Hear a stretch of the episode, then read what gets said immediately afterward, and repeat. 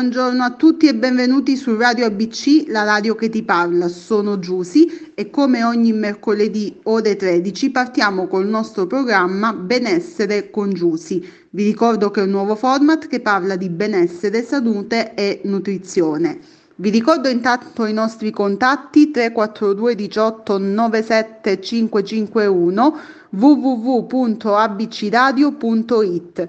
Siete stati in tanti a scriverci, a scriverci. Voglio salutare Anna Miriam da Torino, Jenny, Salinda Como e Erminia da Pioltello. Bene, come promesso la volta scorsa, continua il nostro viaggio verso quella che è la scoperta dei vari piani nutrizionali e parliamo della dieta del biscotto. Avete capito benissimo la dieta del biscotto si mangiano biscotti per dimagrire. La cosiddetta cookie diet, che chiaramente è il nome americano dalla zona in cui appunto questo tipo di piano nutrizionale si sta diffondendo, è stata proposta dal dottor Siegal Stanford. Naturalmente i biscotti ai quali bisogna aggiungere un pasto super leggero al giorno non sono dei biscotti qualunque, ma sono dei biscotti iperproteici prodotti dall'azienda di questo dottore che ha scoperto questa dieta. Sicuramente è un modo, diciamo così, attraente di fare un piano nutrizionale. Il biscotto ci dà un po' il senso della dolcezza e eh, essendo appunto tra virgolette un uh, qualcosa di dolce ci addolcisce anche la perdita peso stessa però c'è da dire che ci sono molte controindicazioni su questo piano nutrizionale legate al mancato apporto di sostanze essenziali al nostro organismo, come ad esempio il potassio. Ci sono anche degli effetti collaterali, tant'è vero che questo tipo di piano nutrizionale a quanto pare è finito nel mirino dell'American Dietetic Association, cioè come tutte quelle diete che prendono l'unico nome dal, mm, dall'unico elemento che le compongono, sono delle diete che chiaramente non possono essere seguite per un lungo periodo di, di tempo, in quanto rischiano di creare delle disfunzioni o rischiano di creare chiaramente quelle che sono delle mancanze e delle carenze. C'è da tenere conto chiaramente che ehm, questo tipo di dieta garantisce un apporto inferiore a quelle che sono le 1000 calorie giornaliere. Un biscotto, generalmente i biscotti hanno dagli 800 ai 1200 calorie al giorno. Possono avere degli effetti chiaramente che sono limitanti a livello di eh, perdita peso, ma nello stesso tempo si possono avere anche degli effetti che possono essere collaterali. Beh, certo è che comunque questo tipo di dieta dà una certa ispirazione, dà una certa ispirazione perché comunque parlare di dieta associata a biscotto ehm, potrebbe anche rendere piacevole la dieta stessa se avesse un determinato risultato e soprattutto se ci consentisse di poter fare questo tipo di dieta eh, tutti i giorni. Qualcuno a questo punto dirà, come spesso capita, magari da stasera, visto che c'è la dieta del biscotto, mangio dopo cena, rilassandomi qualche biscotto in più. Chiaramente non confondiamo il mangiare qualche biscotto in più con la dieta del biscotto perché non è assolutamente la stessa identica cosa. Bene, breve pausa musicale, ci rivediamo dopo con la dieta della luna.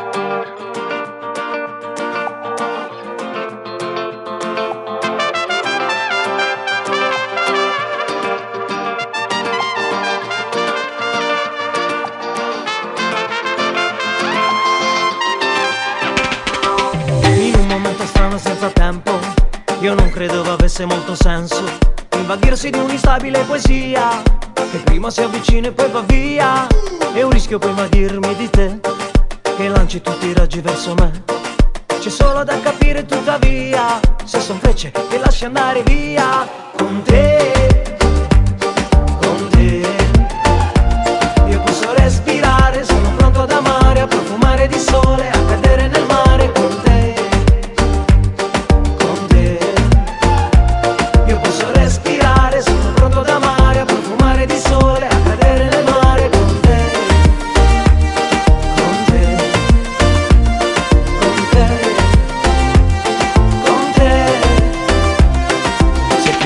stata credo che ora tu saresti qui vicino a me, raccontandoci fantastiche bugie, come fossero innocenti eresie, anche se un vero senso non c'è, ognuno può raccontare che è solo un'esperienza che insegna a rimanere sempre in dormiveglia con te.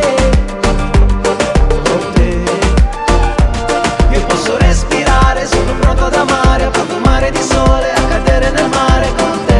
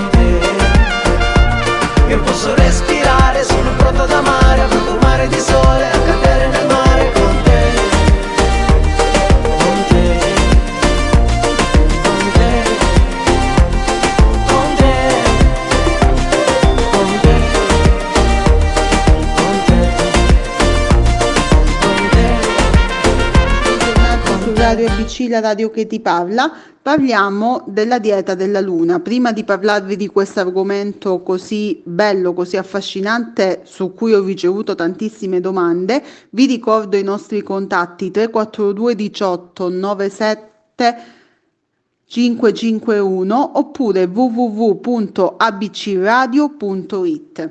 Bene, affrontiamo la dieta della luna. La dieta della Luna qualcuno pensa che sia una dieta fatta solo dagli astronauti o qualcuno pensa che è una dieta fatta semplicemente con prodotti di tipo solido piuttosto che liquido. Sfatiamo questo mito. La dieta della Luna, più che un regime dimagrante alimentare, rappresenta uno strumento di purificazione dell'organismo attraverso il digiuno. La dieta della Luna, pensate, prevede ad ogni cambio lunare la privazione di tutti i cibi solidi per ben 24 ore consecutive, durante le quali si può chiaramente bere acqua, succhi di frutta, centrifugati di verdura, sono vietati latte e alcolici. Si basa sul concetto che se le fasi della Luna riescono a influenzare sulle maree, alla stessa maniera possono influenzare sull'organismo umano. Chiaramente come ogni tipo di piano nutrizionale c'è da fare i conti con eh, il fatto del digiuno. Se parliamo di digiuno sappiamo benissimo che il digiuno è una cosa importante, una cosa seria, va fatto solo seguiti da un buon professionista che ti segua attentamente e soprattutto c'è da dire che Nonostante questa teoria, questo tipo di dieta non risulta una dieta bilanciata è idonea come un regime alimentare normale. Risulta sì come un regime dietetico finalizzato al dimagrimento, però è una pratica eh, non molto soddisfacente dal punto di vista, diciamo così, nutrizionale. Un altro tipo di piano nutrizionale che ha il suo fascino è la dieta del gruppo sanguigno. Il suo inventore, Peter D'Adamo, è un medico italo-americano, si basa sul principio che ciascuno dei quattro gruppi sanguigni, ricordiamo che sono il gruppo 0, A, B e AB, risponde in modo diverso al cibo. Per le persone con gruppo sanguigno 0, la carne è un alimento molto indicato, queste persone dovrebbero evitare però il grano e il frumento. Per le persone che hanno il gruppo sanguigno A, invece della carne bisognerebbe utilizzare proteine vegetali ed evitare latticini. Per le persone con gruppo sanguigno B si dovrebbe preferire un'alimentazione equilibrata e varia senza esagerare con i latticini. Chiaramente è un tipo di dieta anche questa che va seguita su stretto consiglio medico, va seguita con un professionista ed è un tipo di dieta che non solo aiuta in un corretto regime alimentare, ma ci aiuta a perdere peso in modo veloce, naturale e duraturo. Come potete vedere, tre tipi di piani nutrizionali differenti tra di loro, qualcuno leggermente più accettato dalla comunità scientifica, qualcuno invece con qualche dubbio. Ehm, è entrato nella comunità scientifica, sicuramente tre tipi di dieta che sono molto diversi tra di loro, hanno tre filoni di letteratura scientifica che sono ben complessi e sono comunque molto diversi tra di loro. Sono i tipi di diete fai da te che del resto puoi trovare anche sui giornali di salute o eh, puoi trovarli comodamente anche in rete. Chiaramente per ogni piano nutrizionale è utile farsi seguire da un medico. Breve break musicale, ci ritroviamo a breve su Radio ABC.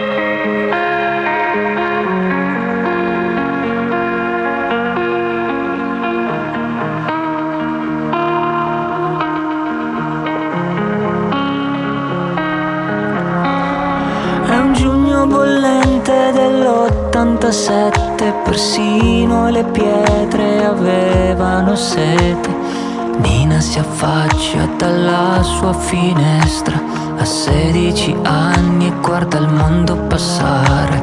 Tra la fa il miraggio dell'asfalto rovente, incontra uno sguardo e si sente bruciare. Le manca il respiro, non è naturale, le sembra sbagliato quello che sente. Oh Nina, ancora una bambina, imparerai ad amare madre, adesso lasciami stare.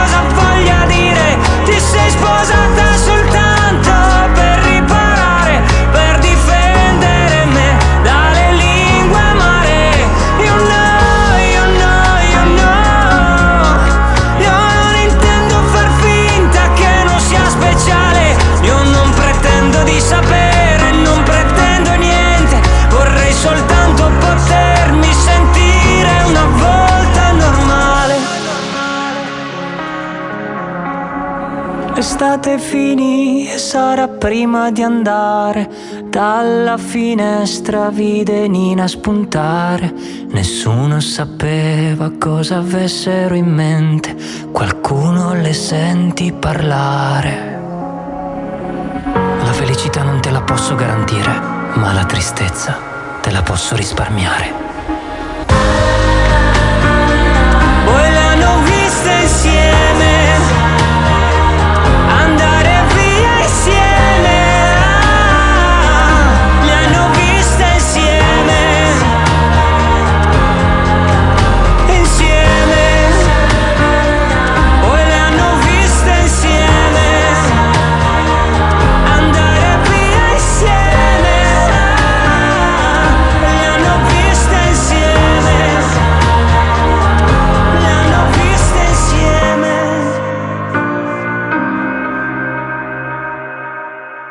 342 18 97 551 www.abcradio.it Bene, eccoci ritornati su Radio ABC, la radio che ti parla.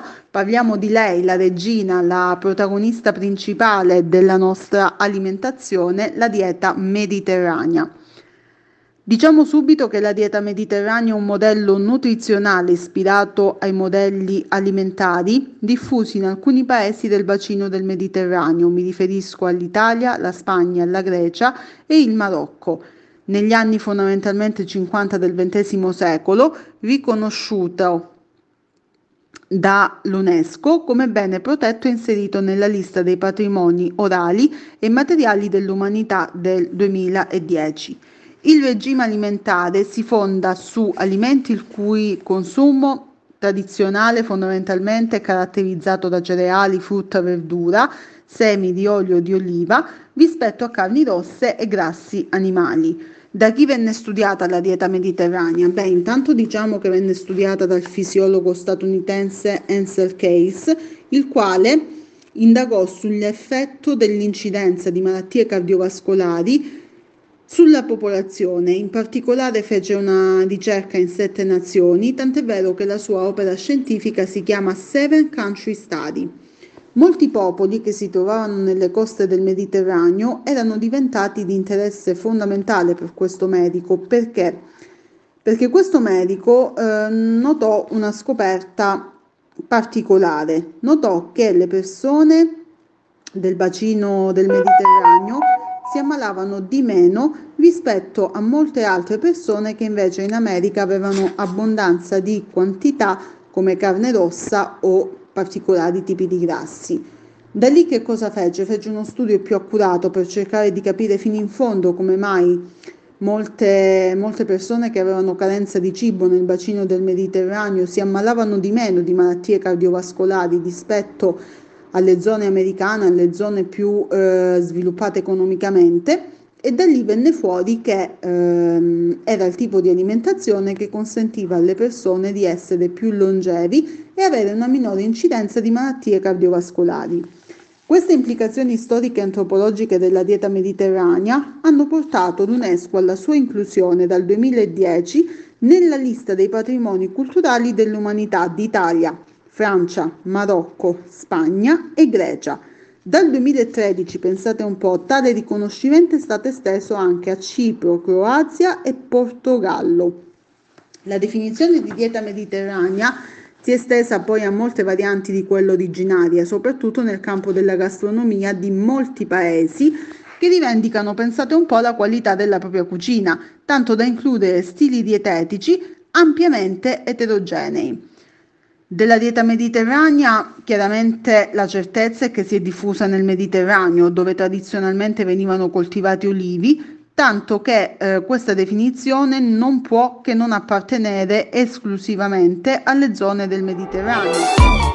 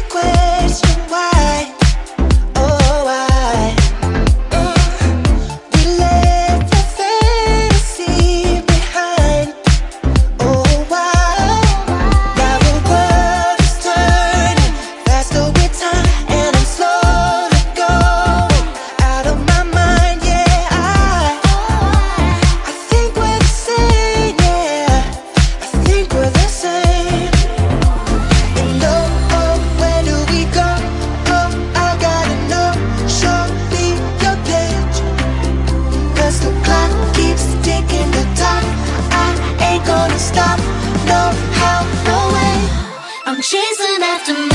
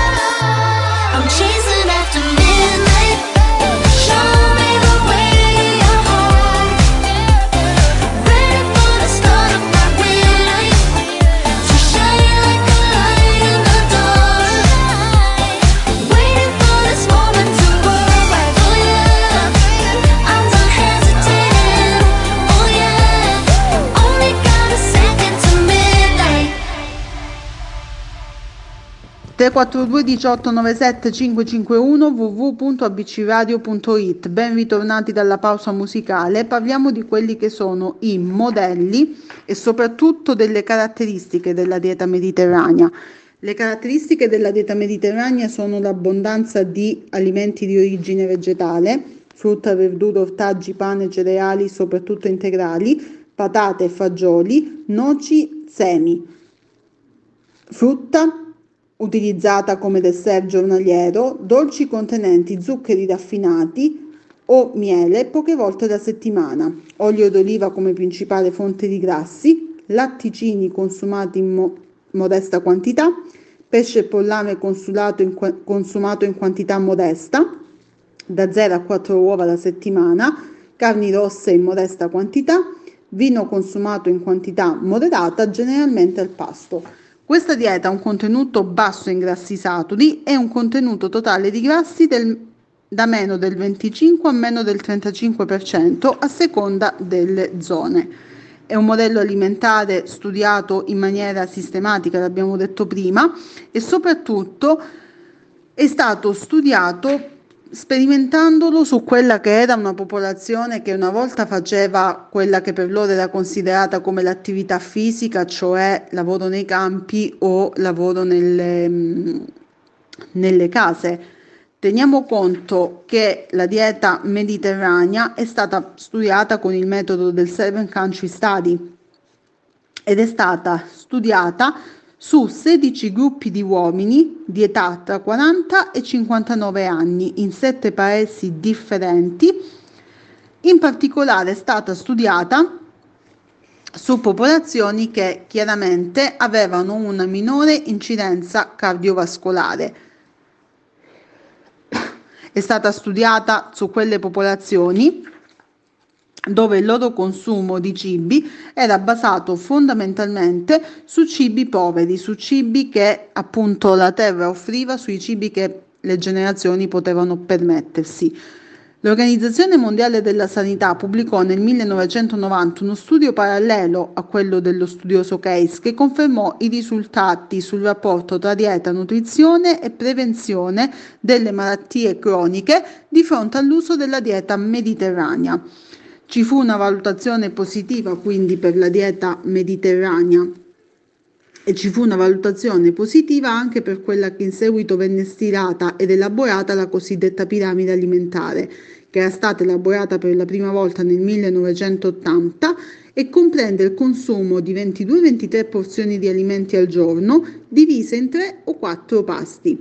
La frequenza con la quale consumare ogni componente è stabilita in maniera giornaliera se si parla di cereali, frutti, vegetali, oli di oliva, vino, acqua in quantità libera, sostituire il sale con condimenti o spezie. Settimanale, il pesce per esempio 5-6 volte al giorno, le carni bianche 4 porzioni a settimana, patate 3 porzioni a settimana, le uova 3 porzioni a settimana, i dolci 3 porzioni a settimana.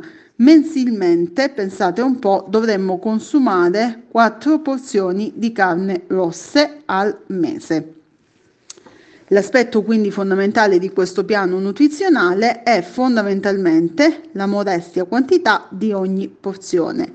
Bene, Siamo giunti alla conclusione di questa puntata, spero di avervi incuriosito con i vari piani nutrizionali, vi do l'appuntamento alla prossima settimana, mercoledì ore 13 su Radio ABC, la radio che ti parla benessere con Giusy. Breve pausa musicale e buona giornata.